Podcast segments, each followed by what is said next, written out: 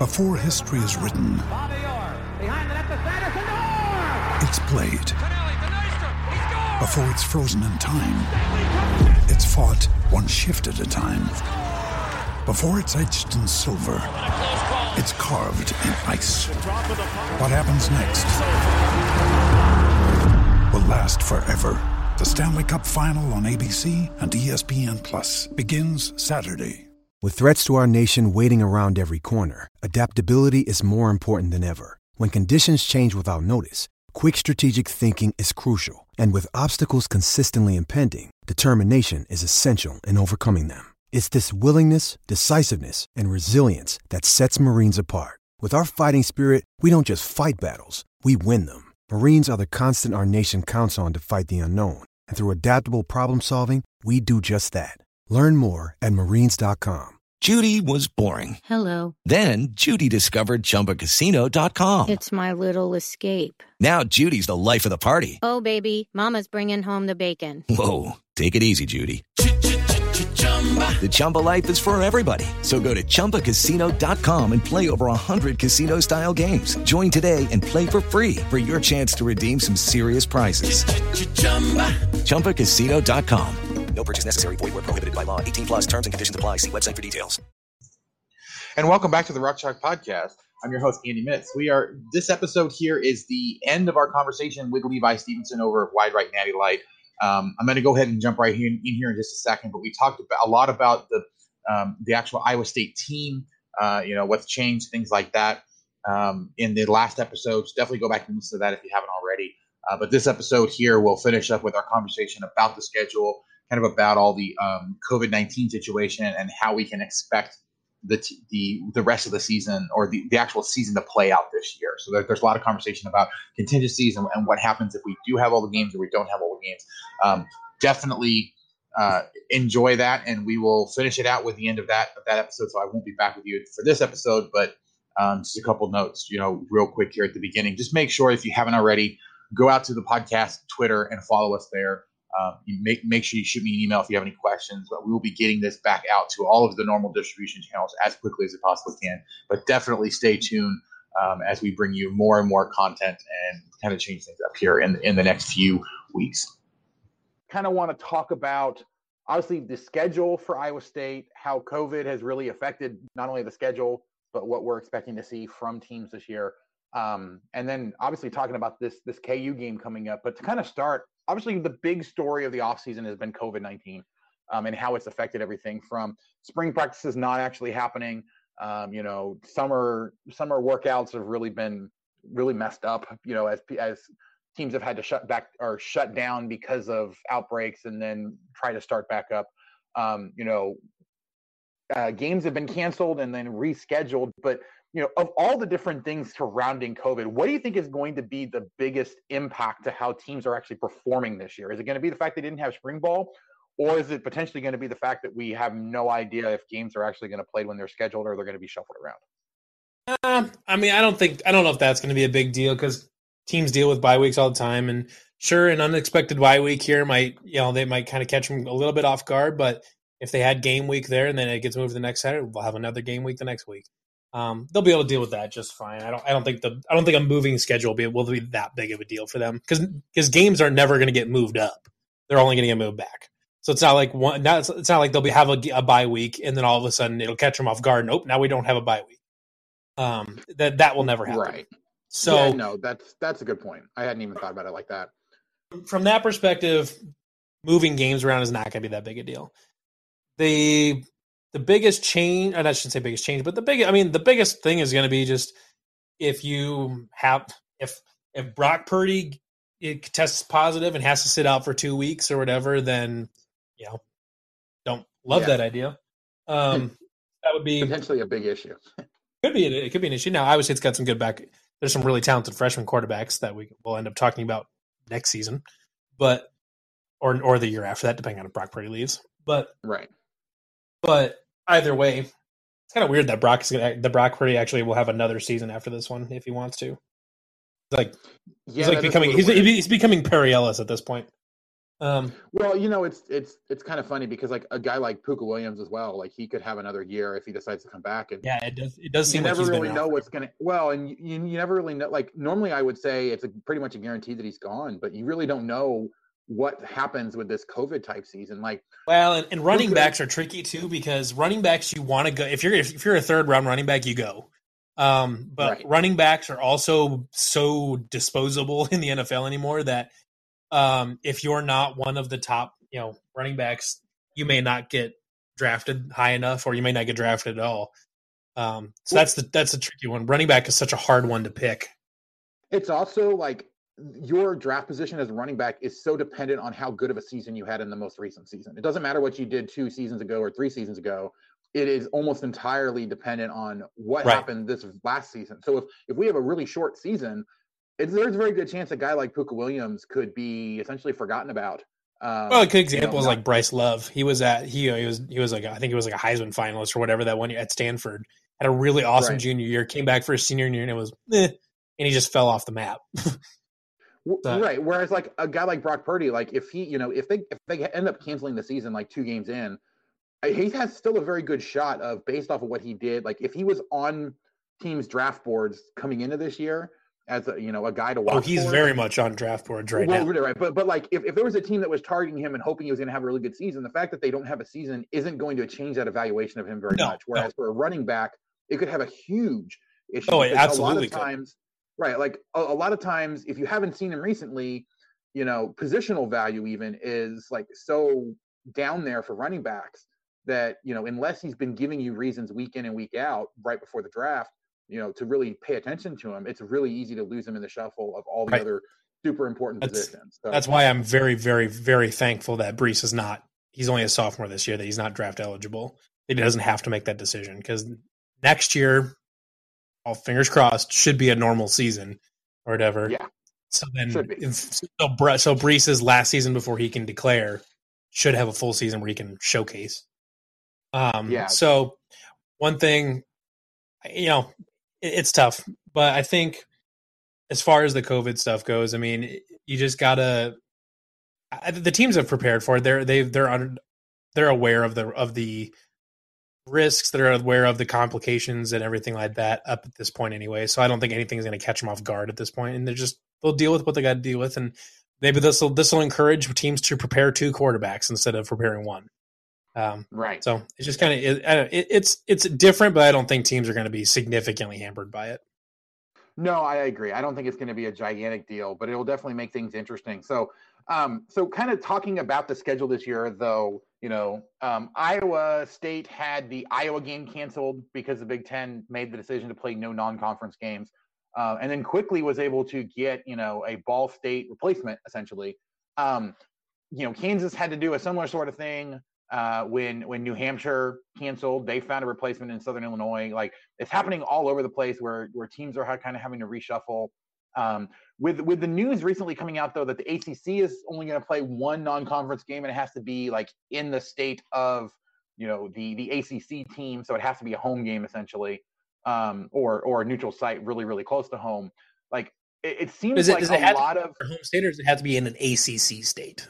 No, actually, ACC, it has to be in the home state of the ACC team that is playing. So, like, oh, okay. So like, right. So, like, they couldn't do like a neutral site game in, Well, because because Notre Dame and Navy are scheduled to play.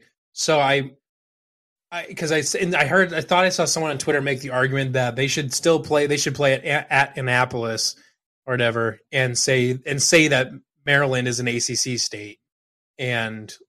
Play the game in Annapolis because theoretically at the Naval Academy everything should be pretty well locked down. But I mean that has a couple of problems. First of all, Maryland isn't an ACC state anymore because Maryland's not in there, right? But it's on the coast, so you could pretty reasonably make an argument that ACC state. I think you could make the argument, and to be honest, I think it's kind of. I honestly think that was essentially. It was a ploy, one, to try to get the SEC to not cancel any of the in-state rivalry games. Yeah. And I think it was also an opportunity for teams that were supposed to be traveling to kind of get out of those games and open up other potential opportunities for them that if they're going to play non-conference, it can be a home game instead of having to go on the road. So teams like Boston College get out of their game against Kansas and say that, oh, well, it's the conference's fault. It's not our fault. It's like it was essentially giving cover for their own teams. And I mean, it's a smart way to do it from the conference office if that's what you want to do. I know I had been hoping, especially for Kansas' sake, that they would be able to play those games, because there were some very interesting Big 12 ACC or Big 12 SEC games that were still on the schedule until very recently. So the Big 12 obviously, has some things to kind of think about. And this episode is going to be coming out on Sunday, right before what was supposed to be the rescheduled Big 12 media days. Instead, now the Big 12 actually canceled those and are trying to figure out what they're going to do. I'm imagining shortly after this episode drops that we are going to hear about what the Big 12 is doing. So this is all going to be moot in just a little bit anyway. But do you think it's likely that the Big 12 is going to go to a conference plus one type of schedule? Mainly so they can stay at 10 games, or do you think that we're going to see something else here, and that they're going to try to, the Big 12, play a full 12 game schedule if they can find enough opponents? Well, I'm trying to think who is like Iowa State and Kansas both have 12 opponents right now. No, Kansas doesn't anymore because Boston College. So they had to replace the New Hampshire, and now Boston College dropped out. So. And Kansas is supposed to be traveling to Coastal Carolina, so we'll see if that's actually going to happen. There's been some rumblings that they're. I mean, there's plenty of G5 teams and even FCS teams.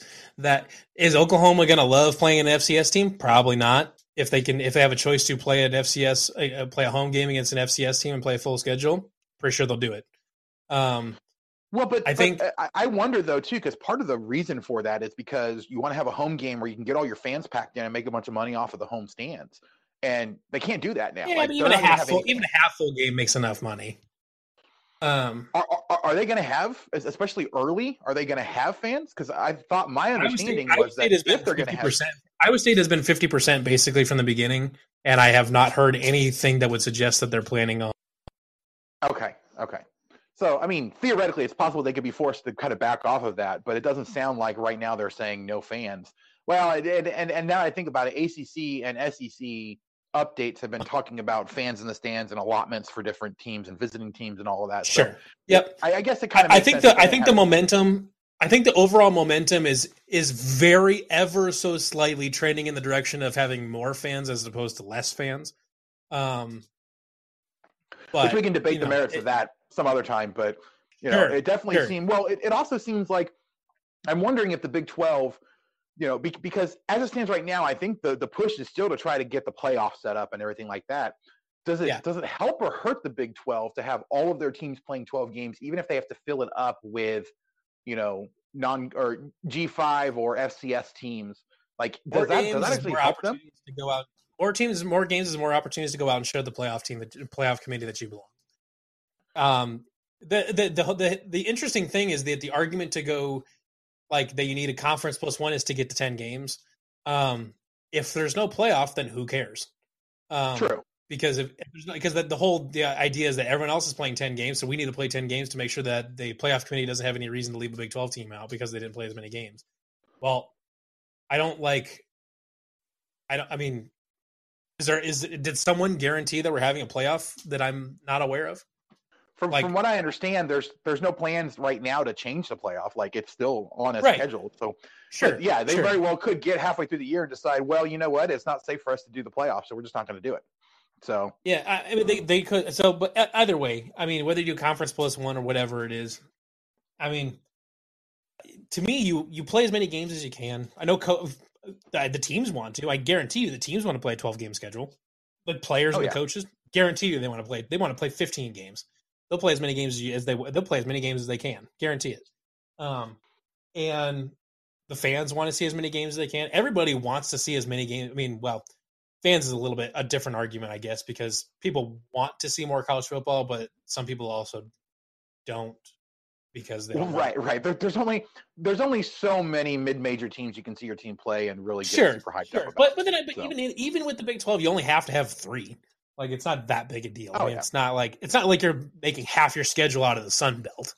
I mean, you probably already had at least one or if not two cupcake teams on there anyways. I mean, a third one? What's a third one? Yeah. Whatever. Especially if you can get a 12th game, play a third one, and go with it, you know. All right, so looking towards Iowa State's schedule at this point now, because right now as scheduled, they have South Dakota to open up the season on September 5th.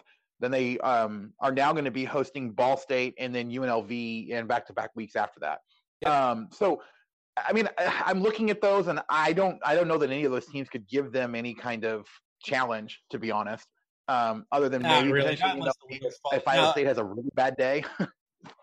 A really bad day, the worst possible day, and I suppose Ball State could give you a little bit of a scare because they have that running back. I can't remember what his name is, but he's a Doak Walker and Maxwell Award watch list guy. Oh, that's right. I can't remember for the life of me what his name is. I forget his name too, but that's all. Yeah, but anyway, but they do have a very, very talented running back. When you have a particularly talented skill position player, if enough things went wrong, in theory, they could probably push you. I'm not really worried about it, but Caleb Huntley, that's his name. He's a very, very good player, a really good player. He would probably start on a lot of Power 5 teams. But when you have a talented skill position player like that, I mean, you can kind of focus in on him a little bit, but they can still do some damage if just the right things go wrong. South Dakota, I'm not worried. South Dakota is a pretty solid FCS program. I'm not expecting them to really push like a UNI or a North Dakota State would, because UNI and North Dakota State are on that tier with like a James Madison and stuff like that, where they can really push Power 5 teams. They can really push them. Right. South Dakota is not on that tier, but they're the FCS team that if just enough things went wrong, they could scare you a little bit. You'd have to have like everything go wrong. Right. So I'm not worried about them. UNLV is a nothing. Yeah. So looking ahead to the Big 12 schedule, then whether it's the beginning of the schedule, you know, when you get a warm up with Texas Tech and then potentially going to Kansas and or if, you know, that you've had those three games to kind of warm up. I don't know that it really changes the outlook of looking through that schedule too much, other than maybe, you know, like we'll talk specifically about the Kansas game here in just a minute. Like, I think if Kansas is your second game of the season, theoretically that could be a problem. Like, that could cause you some issues if Kansas is able to throw enough weird stuff at you and you haven't really kind of buckled down. But when you're in the second game of the season, especially when I was talking about the offensive line, how they need some time to gel, being the fifth game of the season is a lot different than the second game of the season, especially when you're trying to get your offensive line together. Second game of the season, I'm concerned, especially since it's at Kansas, and especially, I mean, right, it's at Kansas, and you know, there's been a lot of talk about what Brent Dearman is going to bring. Like, that offensively could be an issue with this Kansas team with all the skill players that they have coming back.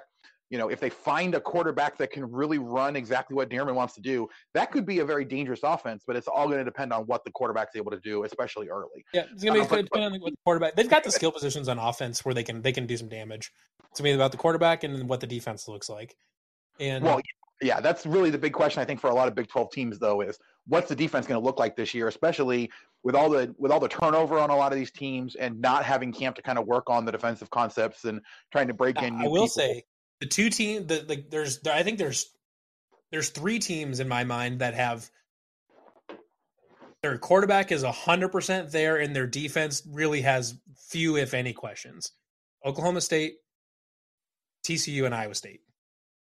Those are the three teams that have both a solidified quarterback and a defense that you can pretty much count on. And that's a big advantage. Even Oklahoma, we know Spencer Rattler is their quarterback. We know that. But the defense lost quite a bit of talent. Right. And we'll see what Alex Grinch's they were fine last year. They weren't great. They were fine. I mean, Iowa State put up 40 something points on them or whatever. It's not. They weren't world beaters or anything like that. Like Baylor, because Charlie Brewer, I mean, he's not like a world beater, but he is a very solid quarterback. And that when he can see straight. But they've also showed they have two backups behind him that are really, really good. I mean, they had two that had to play at various times throughout the year that were able to come in and still play really well for them. And that defense, I think, was a lot better than a lot of people gave them credit for. And they were a very good defense. That defense lost a lot of players, especially they lost James Lynch and a couple defensive backs and stuff. Like, they lost that defense got gutted coming into this season. But from everything I've seen, like they were fairly deep last year too, which is why their defense was pretty good. And so they lost a lot of the starters. Yeah. But I don't think they lost a lot of the depth that they had. And Aranda coming their top end should be fine. But yeah. I do have concerns about their depth. And who knows what Aranda looks like as a head coach either. But either way, and I would say when Charlie Brewer is playing and healthy, he's an above average quarterback for sure.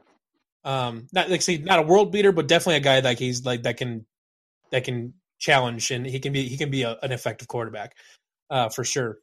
In my opinion, I think there's very, very serious concerns about his long-term health with all the concussions he's had. When the next concussion he has, I think you have to start asking very, very serious questions about whether this kid should keep playing football. I heard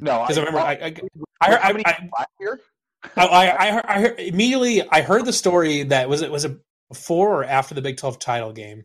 I think it was after the Big 12 title game when he got knocked out with that concussion, I think is what it was. They said he spent the next week in a dark room and didn't remember any of it. No, that was earlier in the year because they were talking about that during the Big 12 title game. And concussion. Yeah. But if you have a quarterback that's spending an entire week in a dark room because he can't stand to be in the light because he's so concussed and he doesn't remember any of it, that's a huge problem. Oh, yeah. That's not a little problem. That's a huge problem. Like, this kid should really consider not playing football. I'm not rooting against him playing football because he plays for Baylor or anything like that. In my opinion, there is legitimate concerns for his long-term health. Right, that's a player safety and a player health issue. 100%, and that's why when he's healthy, Baylor does not have a quarterback issue. Soon as Charlie Brewer gets, if I was the coaching staff, I was his parents, I'd be holding my breath every time he got hit. Agreed. So who knows if he can stay healthy the whole year, whatever. So that quarterback in my opinion, that quarterback position is not solidified because of those health concerns with Charlie Brewer. And who knows what their defense is going to look like because they lost so much of the top-end talent off that defense. Maybe they'll be good. I don't know. Baylor seems like the team that could end up 4-8 or 8-4. It could be anywhere. I've actually said that a couple times because there's a lot of questions about how quickly Aranda's going to be able to kind of get them going. Right. He's never been a head coach before, that's a big step up. And I think – this will feed into my next question, but I think Baylor also is a little unlucky with the way the schedule is set up because the team. And they were also last year. They also overperformed their analytics. They were a very lucky team last year. Their luck on field goals, on fumbles, on just penalties, like all the things that luck plays a factor into. Baylor came out on the right end of that every time. Almost every time. It was unbelievable. There's no reason analytically they should have been an 11-1 team, but they were. And that's they're going to regress to the mean.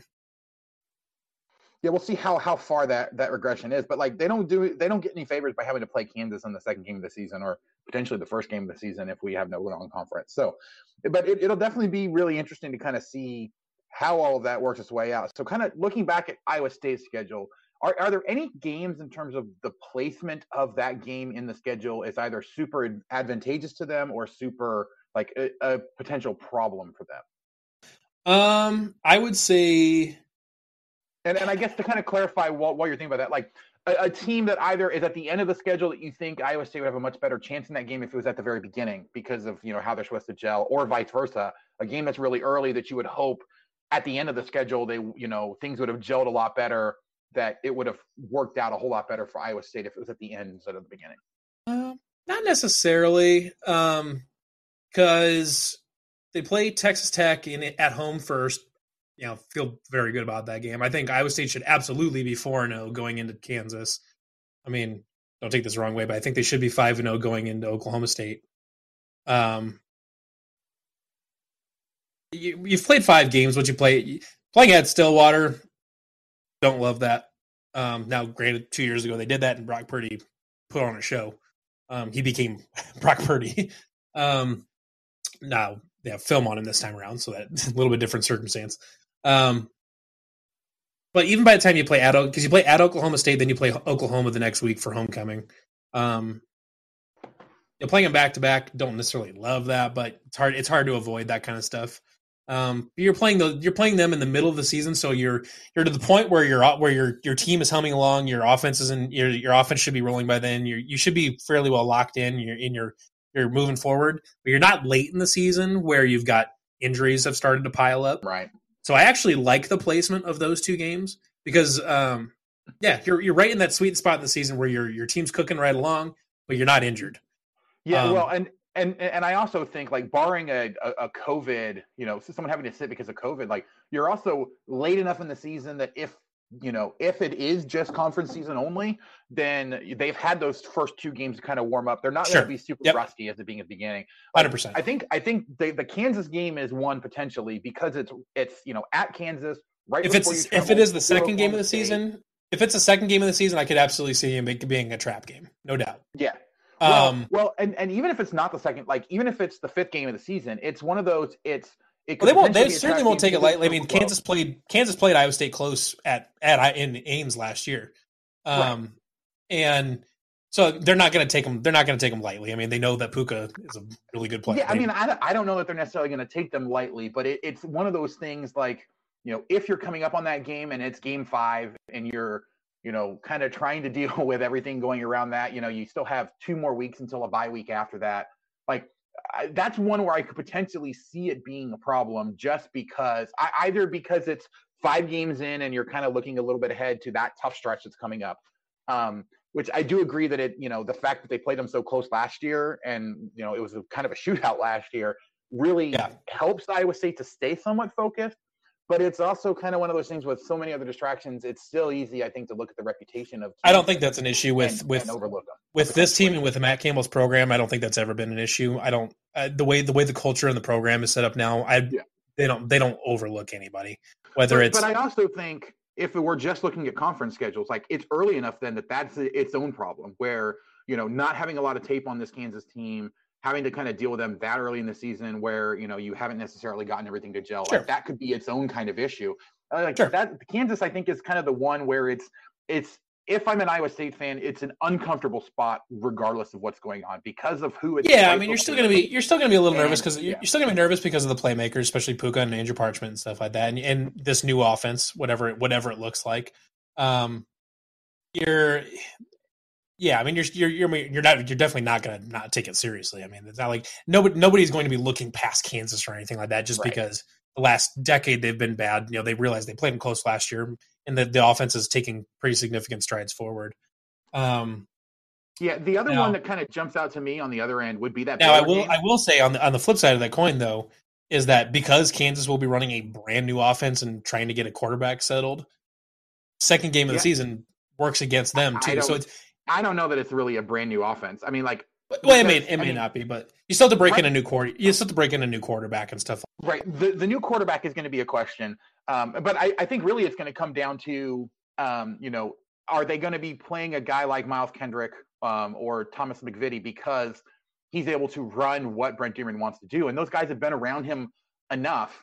That they've been able to pick up a lot of his terminology, a lot of what he wants to do, and it's what can they add to that. And the one thing about Brent Dearman, he has been very, very successful at using whatever he has. I mean, he had a stretch of 3 games, when he was head coach prior to coming to Kansas, where he had the 4th-string quarterback who was a wide receiver on the squad, and they were able to win those games very handily. Like, he has a very, very good reputation to be able to take whatever he has.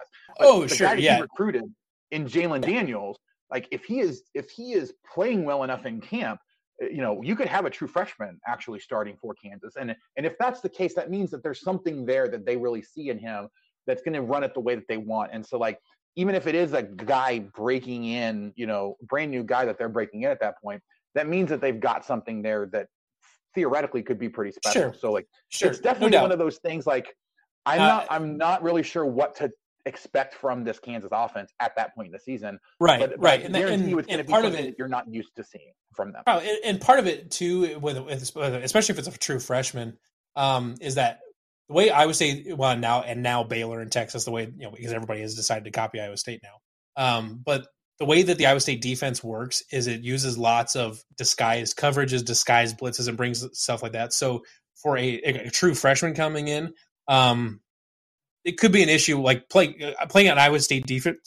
That's as complicated as it is. could be an issue.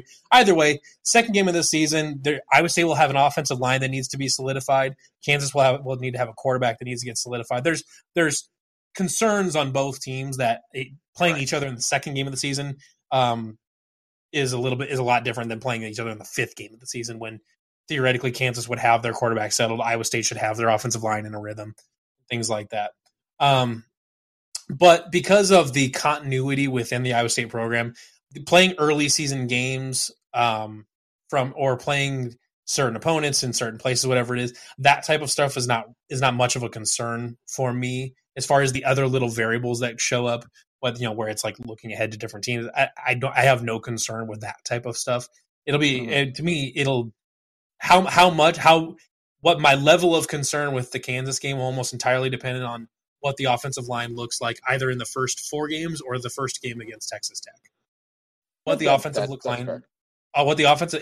line looks great for the first four games, my level of stress about the Kansas game will probably go down a little bit.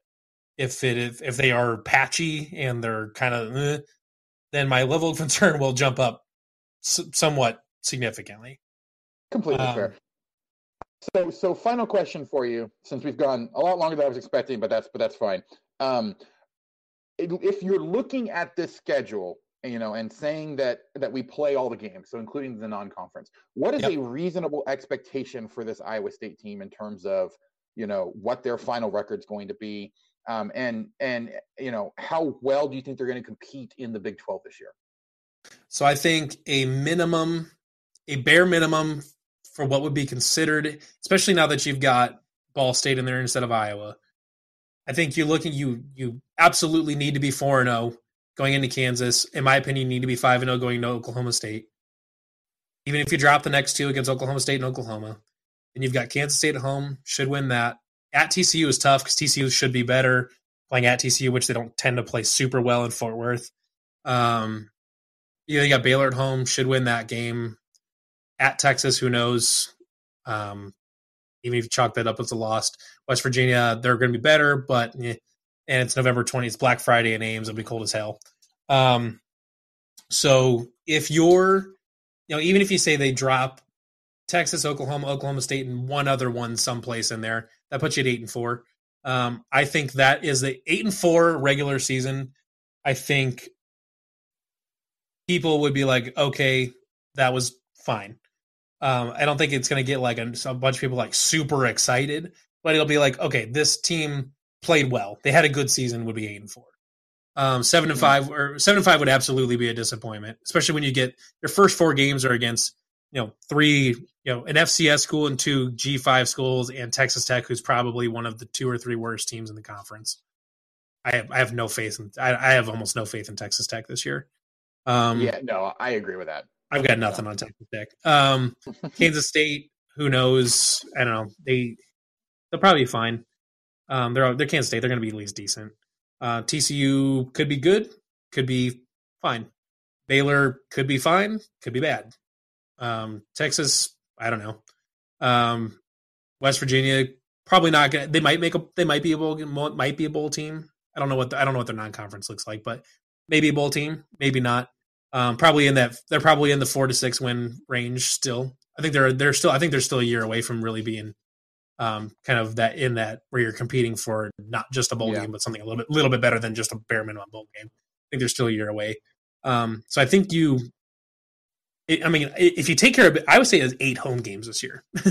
As of right now, they have 8 home games. So if you take care of business at home, that gets you to 8-4. That gets you a win over Oklahoma. Right. I think 8-4 is a really good bar to shoot for. There isn't a game on the schedule that they can't win. They absolutely can win every game on the schedule. Oklahoma State is going to be a tough one, 100%, no doubt. That's their least likely win. Then you got Oklahoma at home. They've played Oklahoma close every single year under Matt Campbell. Even the first season when they went 3-9, they played Oklahoma close. This team is built to play close, to play with Oklahoma. That's who. It's kind of like in the NBA when the Warriors were in right in the middle of their dynasty, and the Cavs showed up, and the Cavs were built to beat the Warriors. That team wasn't built to beat every single East team or every single West team, but that team was built to beat the Warriors. because they knew they could tread water and get into the finals with what they had, and then they can use that strategic advantage to beat the Warriors. That's the way Iowa State is. They're going to use they're designed to beat Oklahoma and use that.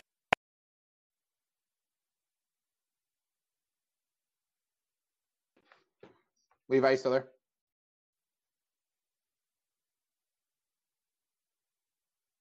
Oklahoma State, and they lose at Texas. Hey, that's real quick, you just cut out on me, just so you know.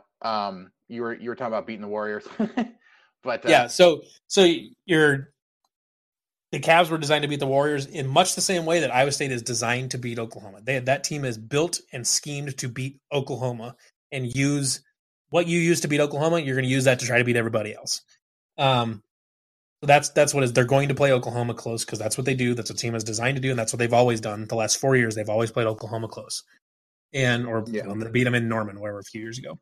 And so even if you say a realistic schedule would then be, let's say you beat Oklahoma at home and you beat, basically you'd still lose to Oklahoma State at Oklahoma State, and you lose at Texas. So you beat Oklahoma at home and you beat TCU on the road. That's 10-2. That's not an unreasonable schedule. It's not an unreasonable goal. It's certainly something that they can achieve, especially if the offensive line gets their stuff together. They can certainly achieve 10-2. And if the offensive line is really good, like really, really good, there isn't a game on this schedule they can't win. I'm not saying they're going to go undefeated. I don't think they will. They're talented enough to do it if everything goes right. Kind of like Baylor, if every bounce goes their way, they can do it. They can go undefeated. They're not gonna, but they could. I know that sounds really waffly and it sounds like nothing, but being able to say that about Iowa State football we're 5 years into this Matt Campbell thing, and it's still mind blowing to me that I can say we can win every game and we could theoretically go undefeated. Like, and it's not like as complete like off this planet as it was before. I think in my mind, like when we do our season predictions for Wide Right, I'm probably going to be in the 9-3 or 10-2 camp. Because I think they will beat one of Oklahoma State, or I think they'll beat two of Oklahoma State, Oklahoma, and Texas. I think they'll beat two of them. I would guess probably Oklahoma and Texas right now. Oklahoma, I don't know. I like Oklahoma State. I don't know if I'm quite as high on Oklahoma State as everybody else is, because when people are talking about Oklahoma State, they're talking about all the stuff returning, Tylan Wallace, Chuba Hubbard. Like realistically, what more can Tylan Wallace and Chuba Hubbard do than they did last year?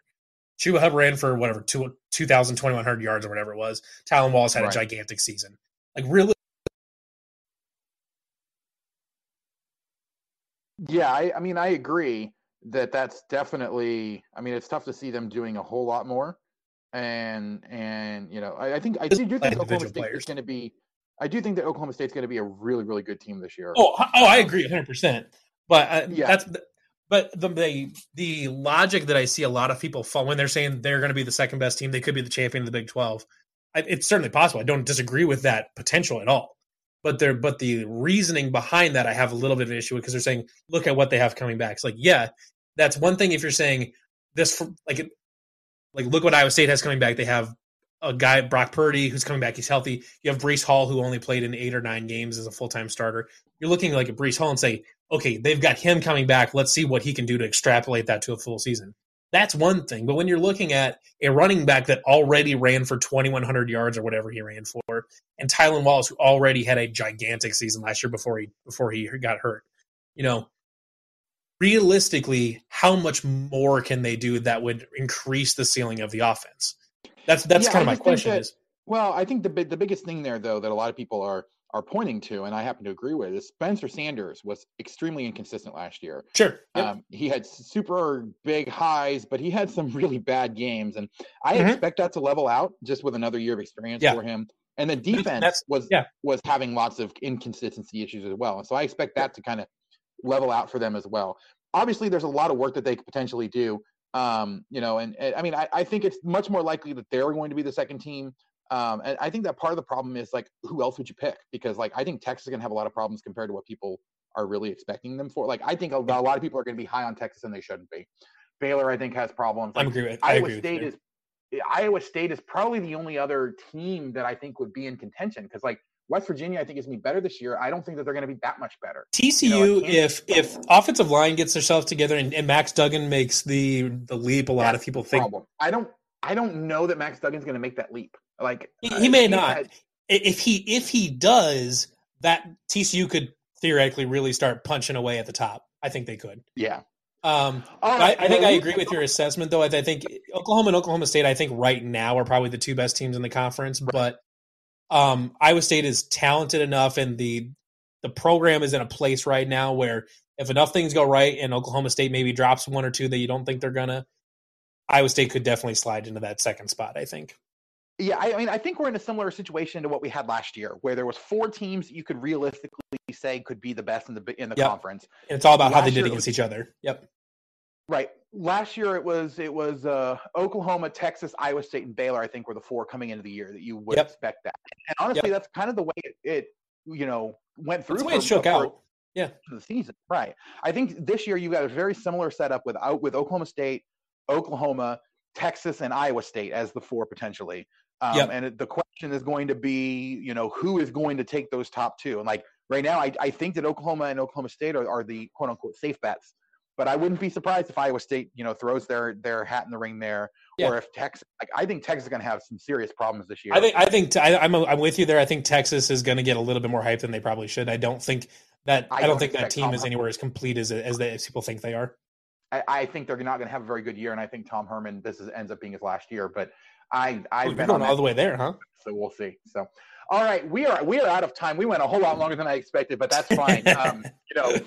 First episode back on our own separate feed now here. So, got to give people a whole bunch of extra content. Levi, it's been absolutely great to have you. What? Where can people find your work online?